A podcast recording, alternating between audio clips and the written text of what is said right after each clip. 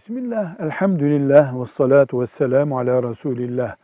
Babanın arazisine baba sağken çocuklardan birisi babasından izin alıp ev yapmaya kalkarsa bu ne demektir? Arazi babaya ait. Baba izin veriyor. Çocuk üstüne ev yapıyor. Ev çocuğun, arazi babanın. Bu durumda diğer kardeşler yani o babanın diğer çocukları rıza gösteriyorlarsa kardeşimiz yapsın evini diyorlarsa hiçbir sakıncası yok.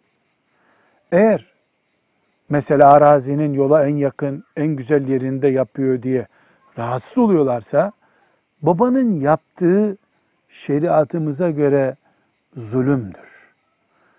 Baba bunu telafi etmelidir.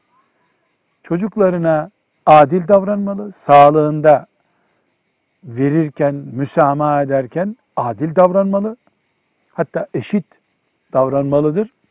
Öldükten sonra zaten miras ayrı bir mesele.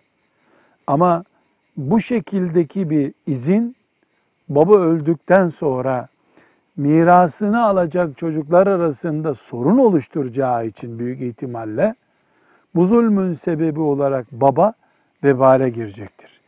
Benim arazim istediğime veririm dediğinde kanunen yani şeriat kanununa göre de babaya herhangi bir geri alacaksın, izin vermeyeceksin baskısı yapılamaz. Ama bu evlat arasında ayrımcılıktır, birini kollamaktır.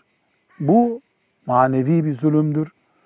Bu zulüm şeriatın izin verdiği şey değildir. Velhamdülillahi Rabbil Alemin.